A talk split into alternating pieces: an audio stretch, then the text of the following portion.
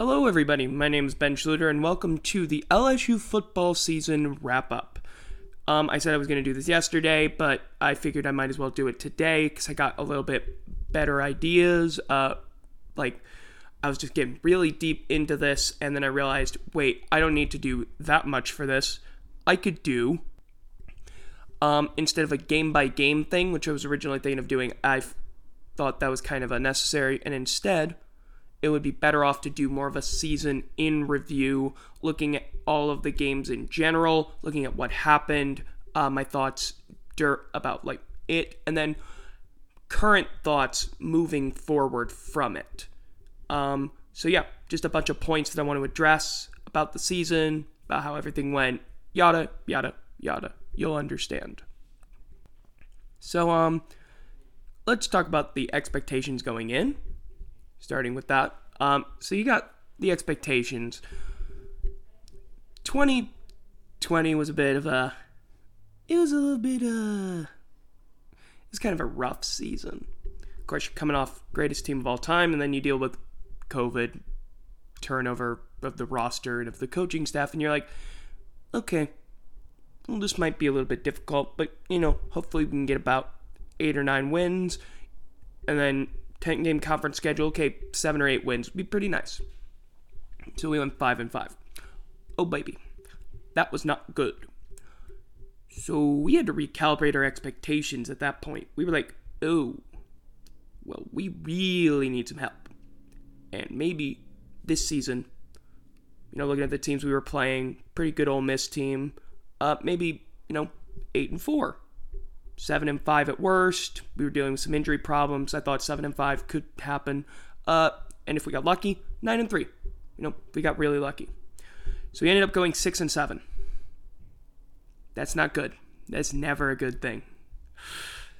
Yeah. And the two things I was mainly looking for. Could we improve the defense? That was an absolute train wreck last year. And could we improve the run game? We improved the defense. Oh, did we improve the defense? The defense was on and off at points, but overall, I think it was a clear improvement from last year where it was common for them to give up 300 yards a game, 300, 400 yards. And this year, they shut down Bama to 24 points or something. It was insane.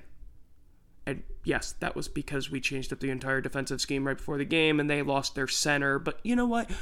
I don't care. We still did a good job. As for the run game, it wasn't terrible. Ty Davis-Price still ran for 1,000 yards, but it wasn't anywhere near what I've seen in the past. It was possibly the worst I've seen from LSU. It was good, but not great. And the expectations are so high here. And so, what we kind of saw this year was the final chapter and the eventual end of the Coach O saga, where he eventually turned into a pumpkin, a caricature of himself, back to what he was at Ole Miss, where he would yell and scream and be loud and then lose football games. And he'd say a bunch of crap and he'd lose. It was the sissy blue shirt comment and then getting embarrassed at the Rose Bowl, which is not the first time that Coach O has said something very bold and brash, and then proceeded to lose to UCLA. So, in fact, that's what got him to say it, because a UCLA fan was talking to him about the USC game, UCLA-USC 2013, where he said they were going to lock the doors and, not let him out, and then UCLA proceeded to kill them by 14 or 21. It was bad. That didn't look great. So we came in ranked, we were supposed to beat them, and we didn't. We looked like idiots out there, we were getting pushed around. And throughout the season, you'd see all of this crap, where it was bad coaching decisions, it was just bad. And in the end, it got to the point where it was clear we couldn't keep him on. He was not going to he was not going to be able to be the head coach for the future. And so following the Florida game, it was announced that he was going to stay on as the head coach until the end of the season, and then he'd be gone. And so that's what happened. And so then we got into this weird limbo situation of, okay, we technically have a head coach, but we kind of don't, you know, like most teams do. And it's not like he was getting, it wasn't like, okay, this is your final season, you're going to retire. No, this is your final season, you're getting canned. Which is, again, it's weird. Kind of added to the weirdness of the season. Another thing that kept happening throughout the season. Injuries everywhere you looked. From the quarterback, we lost Miles Brennan because of a freak fishing. He was at his fishing camp and he tripped in the wood because his flip-flop got caught and then it injured his arm and he was out the rest of the season. Because that's what happens. You had Derek Stingley, who was still battling that injury, thought he'd be back. He wasn't. You had Eli Ricks go down. You had every single... If you looked on the defense, by the end of the season, we were playing JV guys, basically. We were playing secondary. We were playing like second, third string guys. We barely had any starters, save for like Damone Clark and a couple others. Guys had to step up out of nowhere. You also lost Kayshon Boutte, who was the best receiver. He finished the season with more receiving yards than any other player. He only played in 6 games. He played in 6 games and he had more receiving yards than any other player. That's ridiculous. How the heck does that happen? Because he was the only receiver we basically had. Which, oh baby, just an absolutely annoying thing. I mean, he also lost Andre Anthony, big leader on the team. Like defensive end, defensive lineman. He went out for the season. I mean, we got to a point where we had our bye week and we normally do this scrimmage. We had to cancel the scrimmage because we didn't have enough players. How do you get to that point? We don't have enough players for a scrimmage. That's not the sign of a good football team. That is the sign of an incompetent football team. One that needs some help. Shouldn't be having that many injuries. There comes a point at which bad luck is not an excuse. You cannot just be continually having bad luck. No. And, yeah. Offensively, the team was an utter nightmare, and I've made my points clear on this, but watching that team sometimes was a chore.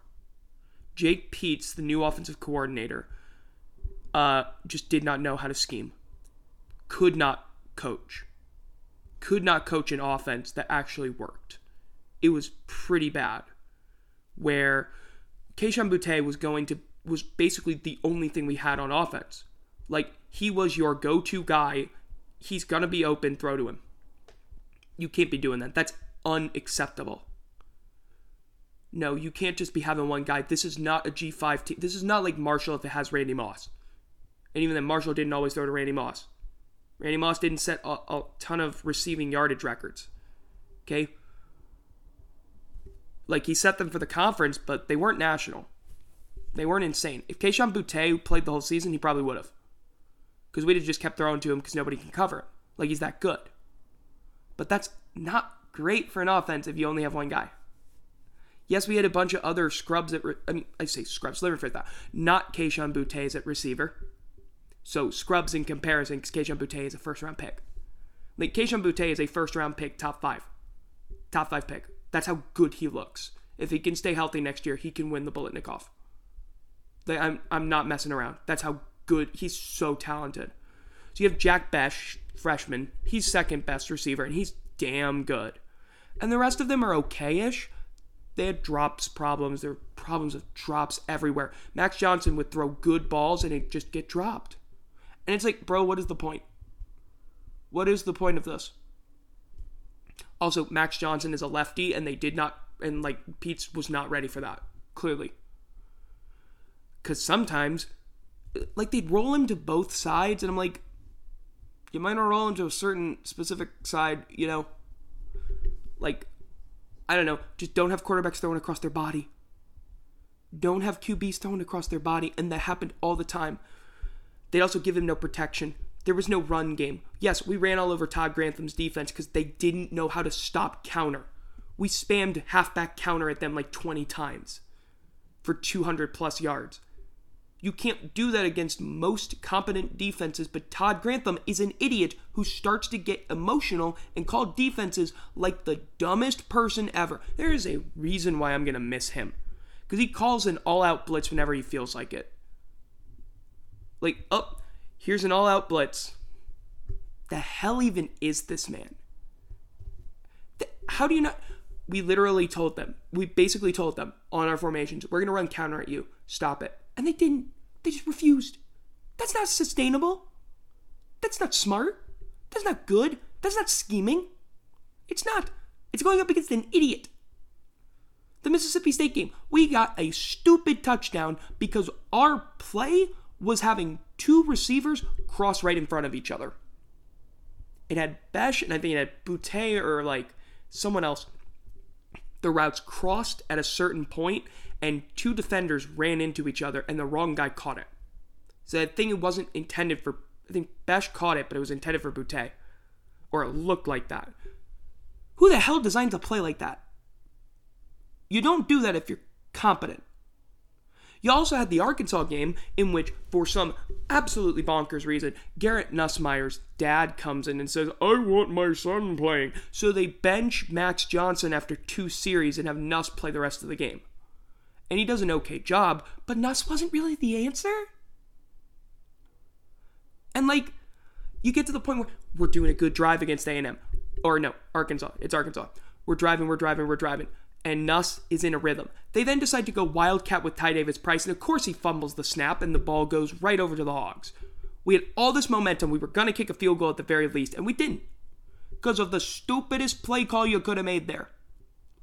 Dude, keep the quarterback that's hot under center, or in shotgun, or where are you going to put him? Don't just decide, we should run wildcat for no reason. Nah. The dude was in a rhythm. He's a freshman. Do you not understand how this works? Do the good thing. Throw other teams off when you need to. You didn't need to. You were doing just fine. Jake Peetz was a detriment to this team. We almost lost to ULM because of his ineptitude. What did we score, like 20 on him? Against McNeese State, we couldn't score as many points against McNeese as a Division II team. And I went into a whole ass rant about that. We were worse than a D2 team on offense. If you look at the pure statistics, we had to keep Max Johnson in there far longer than we wanted to because we couldn't score. Against Auburn, we kept kicking field goals when we should have been scoring touchdowns. We kept getting red zone drives that would stall. All because of stupid play calling and an inability to run the football. Against UCLA, UCLA's defensive line dictated our run game, dictated our pass game, made it so that we couldn't do what we wanted. They made us do what they wanted. You're not going to win games that way. You are not going to win games that way. Max Johnson, he held on to the ball too long, yes, but he would also have 1 second to throw the ball. 1.5 seconds, 2 seconds. They couldn't protect him for 2.5 seconds. Bro, sometimes routes need to develop. And another thing, receivers couldn't always get separation. There were so many problems on offense. They were very noticeable. A lot of them developed after we lost our only superstar receiver. Jack Bech, not yet a superstar. He's just a star. He'll be a superstar this year. Believe me on that. He's going to be a superstar this year. He's working his way into it. Like, he's nearly there. He's shown some flashes, but he's also shown some parts where it's been like, you got to get there. I think he's going to work on it. He's going to be there. It just takes a little bit of time. Kayshon Boutte, he randomly became a superstar with one game where he went off for like 300 yards. It was the final game of the season against a defense that couldn't cover worth a damn. Like, Ole Miss, you had no defense. And we just tore through you. Too easy. Anyway. Defense. The defense got better. Why? Because they just kept playing. They played with heart. The defense was the best part of this team. That defense won us games. That defense kept us in games we should never have been in. Towards the end of the season, it was our offense that lost us games. And it reminded me of old school Les Miles football, where the offense just could not do its job, where another team could score 20 points on us and we'd lose, or 15 or like 16 points on us and we'd lose. And that's unacceptable. The defense stepped it up at points. I mean, they did a good job of being bend but don't break against Mississippi State. Yes, Ole Miss happened. Yes, UCLA happened. But they did a damn good job of shutting down an Arkansas team that it's kind of killing a lot of other teams.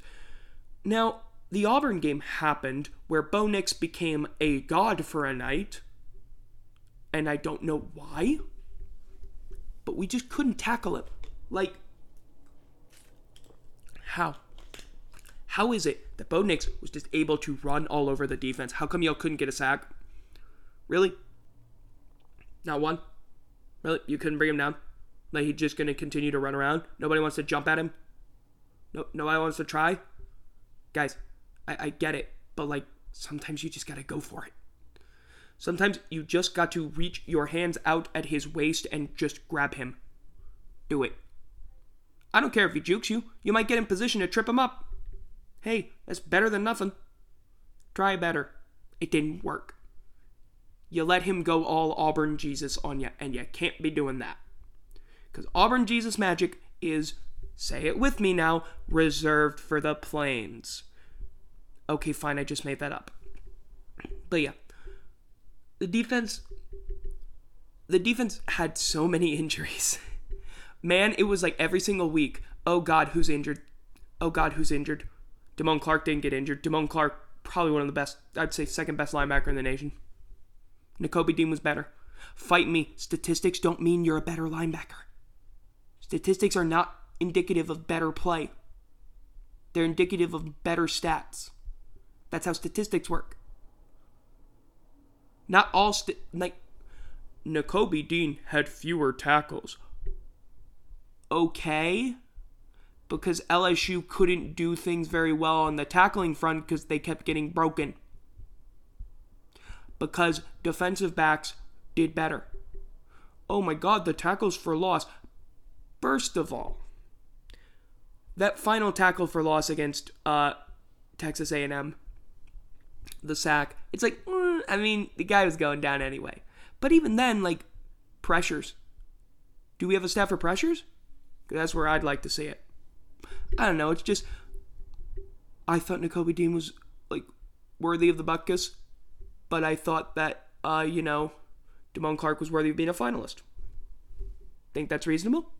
Anyway, he wasn't just great, Micah Baskerville, he looked great. When the defense, towards the end of the season, last few games of the season, that defense just was like, okay, we're going to do our jobs.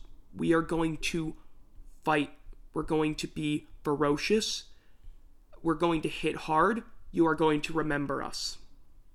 They did a damn good job of that. They did not let teams beat them. There were some times where there were deep passes, but that happens to every defense. Unless you are randomly the 2021 Atlanta Falcons, who, at this weird fact, they didn't allow a play of over 40 yards on them. Imagine having 10 losses. Yeah, but still, it happens. It happens to most defenses. You let up a big play. But towards the end of the season, they were bend but don't break. They made Bama look mortal with their JV squad. That was mostly backups. I'm trying to think. Of the 11 guys we put out there as starters, I think only 2 or 3 of them were starters against UCLA. That's insane. What does that tell you? It tells you they played hard, they worked hard, and that there's a good foundation here. And again, how did we go 6-7? Number one, we had 33 players available in the bowl game that we never should have played. We never should have played that bowl game, and we did. Number two, we got beat by Bama, and we got beat by Kentucky and UCLA. We had some bad losses, and the ULM game was a bad win. Like, you can have a bad win. That game was ugly as hell. How the hell did we let them stay that close? Dude, I didn't even go to that game because I was sick, and frankly, after the game, I didn't exactly feel much better. Like, that's how bad that game was. Yeah. So overall, what do I have to say? I look back at this season. I see it as the most trying and difficult in the recent history of the program. So since, like, 2000. Maybe the first year under Saban might have been tough. I wouldn't know. I wasn't there for that. See, I wasn't alive for that regular season. It's true. Yeah. But, hold on. Okay, back to that. So, yes. You had a ton of stuff from the outside. Of course, you had the Title IX thing. You know, we still need to address that, but we'll see where that goes. That's a whole outside mess. You have the Coach O stuff outside, you know, the rumors of him getting fired, and then the him getting fired thing. You had injuries. Of course, COVID didn't exactly go away. You still had to deal with that as a thing on the outside. Had to deal with some eligibility stuff. John Emery not being able to play because of academic stuff. That wasn't fun. You know, we had to hire a new O-line coach in the middle of the summer because the old one, he left or got fired because of some stuff that happened at Clemson. Of course, hiring a new offensive and defensive coordinator. So, you know, that's great. And not only that, but offensive and defensive coordinators with very little experience. They were inexperienced. Like, Jake Peetz has very little. I don't think Durante Jones had any. It was one of the two didn't have any as an offensive coordinator. I think Durante Jones had, but it had been a long time since he'd done it. And Jake Mangum was an idiot as a, what the hell were you doing here, bro? You were the passing game coordinator, and you could not.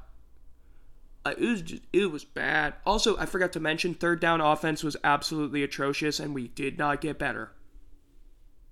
We did not get better on offense on third downs. I don't know what the hell it was, but, converting a third down, it was Scott Linehan was still here calling it. Because that's what he did in 2020. And, yeah. How the heck is he an offensive analyst with Missouri? I guess because you can do whatever you want. But still, what else? You still had that whole big thing. This is another thing. One other big thing that was hanging over our heads was 2019. We still had that hanging over our heads. It had been when we started the season, it was 18 months since we'd won that national title. That's not that long. And that was still hanging over us, that we were that team with that head coach that still had some of those guys. With Derek Stingley and, of course, Cade York, who was the starting kicker the whole year. I mean, to have a guy who's still there who knows what that was like, to then have seen 2020, that's huge. Having that hang over your head, you're bound to have some problems when you know you're struggling. It's tough to keep your head up when this offensive scheme is really hurting you, when you're constantly going down as a quarterback, when it's hard to run the ball, when you can't get open, when this, that, and the other thing. It was a tough season. They pulled through it. They finished the regular season 6-6. I don't know how the hell we did that. We upset Florida at home. We beat Texas A&M. Texas A&M has still never, as a member of the SEC, Texas A&M is yet to beat LSU in Tiger Stadium. Yes, Auburn finally got their first win in Tiger Stadium in the 21st century. But we protected home field against A&M. We got to a bowl game. Doesn't matter how many players played in it. We played it. We shouldn't have. We really shouldn't have. And now we're here. Now it is, as of me recording and uploading this, it's January 23rd, 2022. Coach O is long gone. And in is Brian Kelly, the new head coach. A guy who I did not like at the start, and a guy who I like now. And I believe the hire that we made was one that has shocked me in a good way, not a bad way, because of who he is. And I think if he keeps doing the things that I'm looking at, the things that, continue to happen, if this is the trend, we might have a solid foundation. Because, he's not the guy I thought he was, in a good way. He doesn't need to fake an accent to fit in. He doesn't need to pretend to like the same kind of music. We know where he's from. We know he's a guy from Boston. We know he's a guy who spent most of his time in the North or the Midwest. and now he's coming down to Baton Rouge for the first time as a coach. We understand that. We've seen this dance before. We've seen Nick Saban do it. He was an outsider. And, at first, Brian Kelly had a couple of missteps, but then he remembered and he realized what was important. Because, if he's going to embrace the culture, look, that's fine. Because here's the thing, he fits in. I want to get to this point that a lot of people have said. A lot of people have said that Coach O was the perfect fit for LSU. In a way, I think that's fine. I mean, he's, Cajun, born and raised in the state. This was his dream job, obviously. You hear him and you know where he's from. He can speak it. But there is, of course, this other side to him. His motivation doesn't come really from actually coaching guys up. It comes from yelling at them. He doesn't really know the game of football as well as a lot of other guys. If he had to take over coaching, he probably couldn't do it. He relies so heavily on having good staff around him, and he doesn't know how to find it. Dave Aranda saved his ass. Let's be clear about this. Dave Aranda knew how to coach a defense better than anybody I have seen at LSU in a while. The dude didn't take nonsense, and the dude knew how to set up a scheme. And once Coach O had to start finding guys, he couldn't find guys that could set up a scheme. He hired Bo Pelini without an interview, and then he decided to just, ask Dave Aranda for one of his friends, and that kind of worked out, but it didn't. It wasn't great. It wasn't the same thing as Dave Aranda. They didn't set the edge, I'll tell you that much. They were not doing Dave Aranda stuff. It was a guy who knew Dave Aranda. It was not a guy that was Dave Aranda. Alrighty? So you have problems with getting the guys around him. The dude, you say he's a good recruiter. He wasn't a great recruiter. You know who his best recruit was out of the class of 2019? A kicker. A kicker. The best recruit we got from that class was a kicker. And I know, hey, it's good to have a great kicker. But for God's sake, you need to do better than that. You should be having a wide receiver that's better than that. And you didn't. You should be having a linebacker. And you didn't. It ain't working for you when your best recruit is a kicker. And you build yourself on recruiting. When you say you know the state of Louisiana well, and yet the top 3 wide receivers in this state went to Bama, not LSU. Kids don't grow up saying their dream school is Bama in this state. More likely than not, their dream school is LSU. It's been that way since the era of Kevin Faulk, when he made it cool. How the heck do you not use that? I don't give a damn what Bama has. I don't give a damn about the money. I don't give a damn about the fact that you can win a national title there. At LSU, first of all, you can win a national title. It's been proven. We've won 3 since in the BCS era. We've won 3. That's the second most of any school. That's pretty good. What else? You get to stay home. For some people, I get they want to leave. But for a lot of people, they want to stay home. They want to be close to their family, especially with how important family is in Louisiana. And Bama ain't that far away, but LSU is right here. It's right here. It's home. And there's so many opportunities you can have. You got the easiest sell in the world to a kid from Louisiana if they want to go to LSU. It shouldn't be that hard. And if you can't recruit your own backyard, I mean, that's literally what the problem with Coach O was at Ole Miss, was that he couldn't recruit his own backyard, and his best recruit was Michael Orr, and, that was it. He couldn't recruit Memphis. He said he wanted to lock down Memphis, and he couldn't get it. It's the same problem. The dude is not as good a recruiter as it seems, because he's getting out-recruited by better coaches. Yes, he got Joe Burrow here, but, hey, sometimes you get your diamond in the... Sometimes you're good. Sometimes you're really good. You do get that, and I will give him credit for that. But the staff that won the 2019 championship and the people that won that were not necessarily the result of Coach O. And Coach O was a caricature of what an LSU football coach is. That's the issue. He was not what an LSU coach should be, which is a guy who actually cares about LSU and Louisiana. You know who that is? It's a guy like Nick Saban. Because he cares a lot. He's a dude from West Virginia who's found a ton of success at LSU and Alabama, who are not West Virginia. This is a dude that came to LSU from Michigan State. His first head coaching job was at Toledo. He played college football at Kent State. You think he knows the Deep South that well? No, but he did a damn good job because he got the guys around him and he respected it. That's the thing I've noticed about Brian Kelly. Culturally, he understands the state of Louisiana in the sense that you need to care about it. If you care about Louisiana and you want to play at LSU, come here. You know, you looked at all the guys transferring out. It's all the guys that didn't want to be here. It's all the guys that couldn't commit or wouldn't commit to him. It's all the guys that would not say, I am willing to play for you. And I am willing to put this university and being a member of LSU first. And hey, they can go. All those defensive backs can go because we can replace them with transfers. And that's what we've done.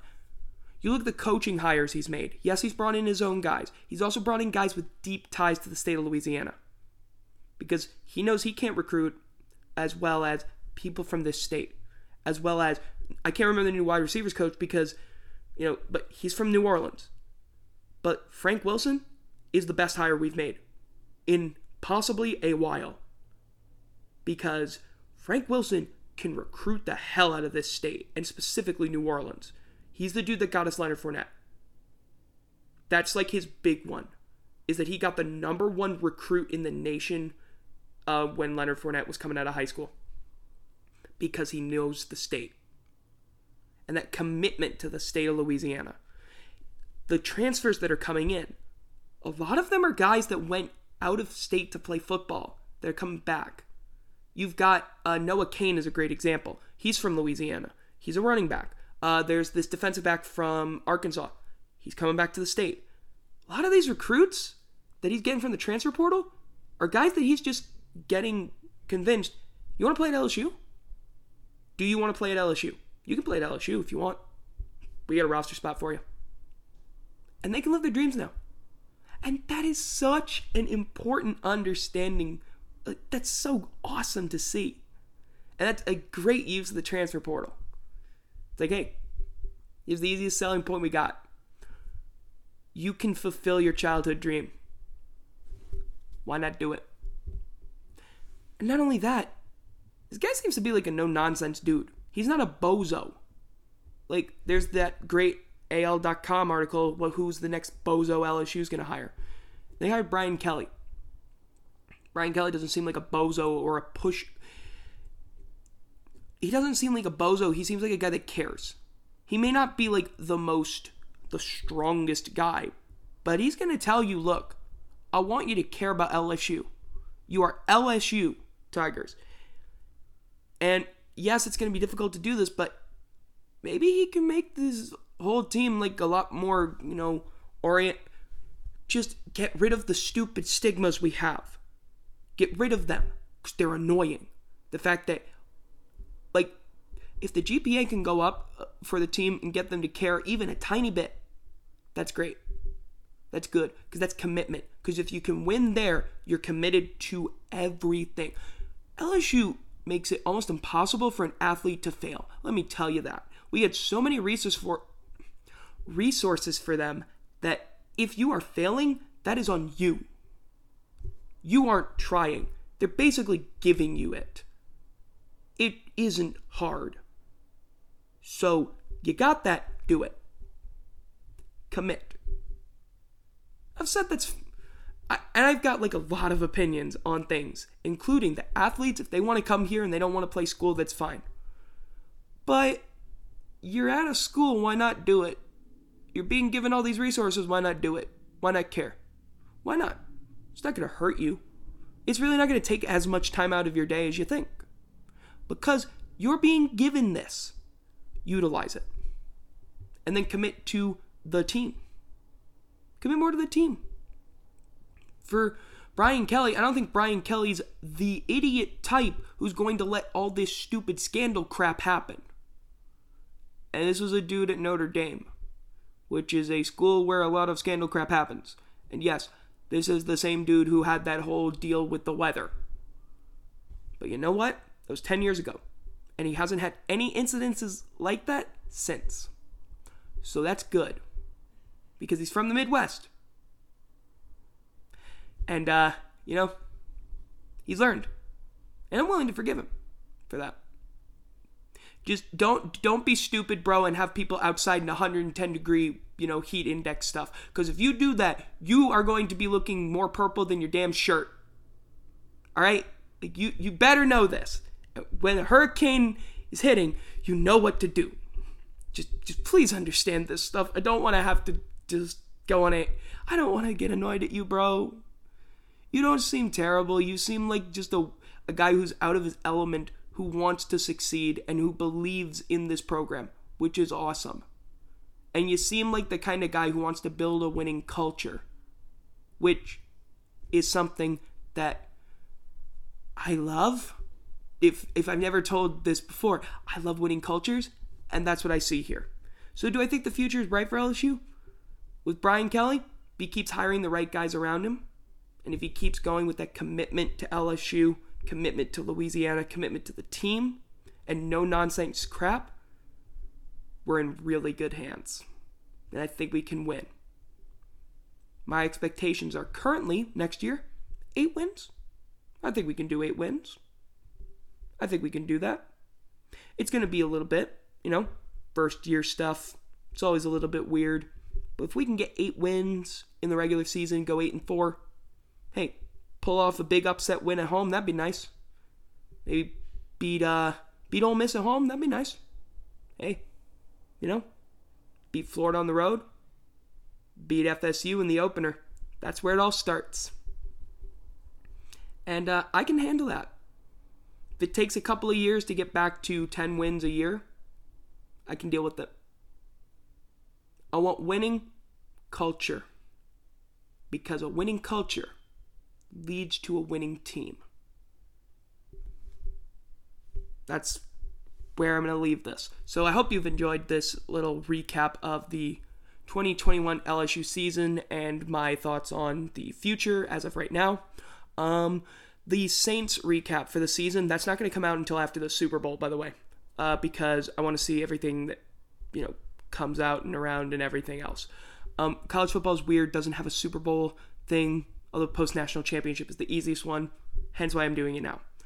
So if you enjoyed this, why not share it with some other people? If you want to find me on Twitter, find me at @BEN, @S, @L, @A, @S, PORTS. There will be an episode of... What is the next thing that I have to do? Okay, so new episode of the LSU Flying Tigers podcast is going to be out on Wednesday, talking about... the intro squad that happened on Friday, because yes, there was content. We can talk about it. Please don't cancel this next meet. It's really getting annoying at this point. All right? I'm not allowed to have nice things, am I? Oh, well. Yeah. There will be an episode of Goal to Go out on Thursday. Thursday will also be an episode of the LSU Basketball Ball Cap. There wasn't one today because I didn't watch the Tennessee game because I wanted to keep my sanity for a bit. But Thursday, after Wednesday night's game against Texas A&M. So, be on the lookout for those. And until next time, I've been Ben Schluter. This has been a special presentation, I guess, of Goal to Go. And until next time, bye-bye.